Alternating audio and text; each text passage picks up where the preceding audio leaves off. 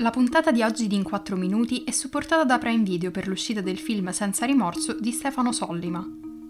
Trovate un articolo in merito su The Vision.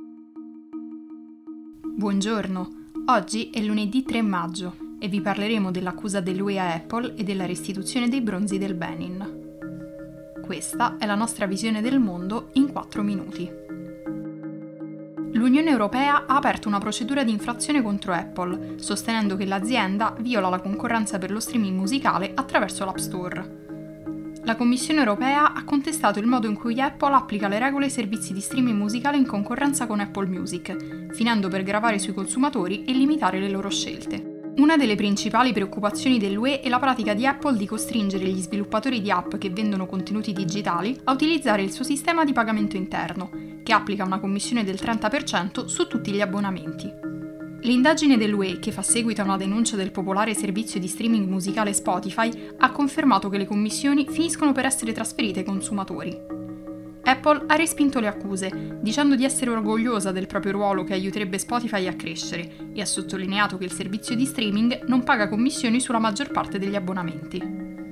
La commissaria per la concorrenza Margaret Vestager ha sottolineato che mentre Spotify è cresciuto nonostante le regole di Apple, i servizi di streaming musicale più piccoli come Deezer e SoundCloud sono stati danneggiati. Vestager ha osservato che Apple Music non è soggetto alle stesse regole, il che danneggia i rivali aumentandone i costi, riducendo i loro margini di profitto e rendendoli meno attraenti sull'App Store.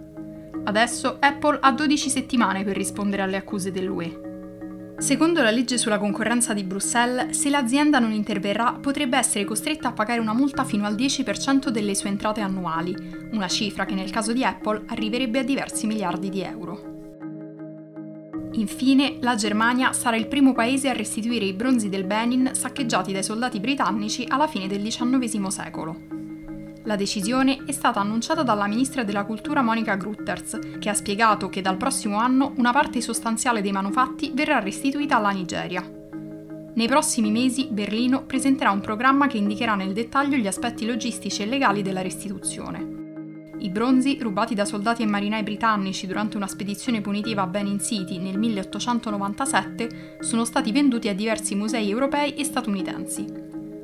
La più grande collezione di bronzi del Benin si trova al British Museum, ma circa 1100 manufatti sono finiti nei musei tedeschi di Amburgo, Colonia, Stoccarda, Lipsia e Dresda. Almeno 440 sono conservati nella collezione del Museo etnologico di Berlino e quest'anno avrebbero dovuto essere esposti all'Humboldt Forum, un museo di arte non europea inaugurato di recente nel centro della città.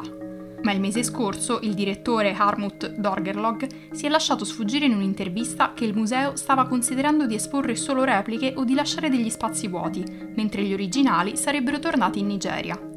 La decisione è stata fortemente voluta da alcuni stati federali tedeschi che hanno minacciato di muoversi in autonomia se il governo non avesse trovato un accordo. In futuro i bronzi potrebbero essere esposti all'Edo Museum of West African Art, un nuovo museo di Benin City progettato dall'architetto ghanese britannico David Ajae. La Germania si è impegnata a finanziare un padiglione per ospitare i manufatti restituiti fino a quando il museo non sarà completato nel 2025. Per oggi è tutto, dalla redazione di The Vision, a domani.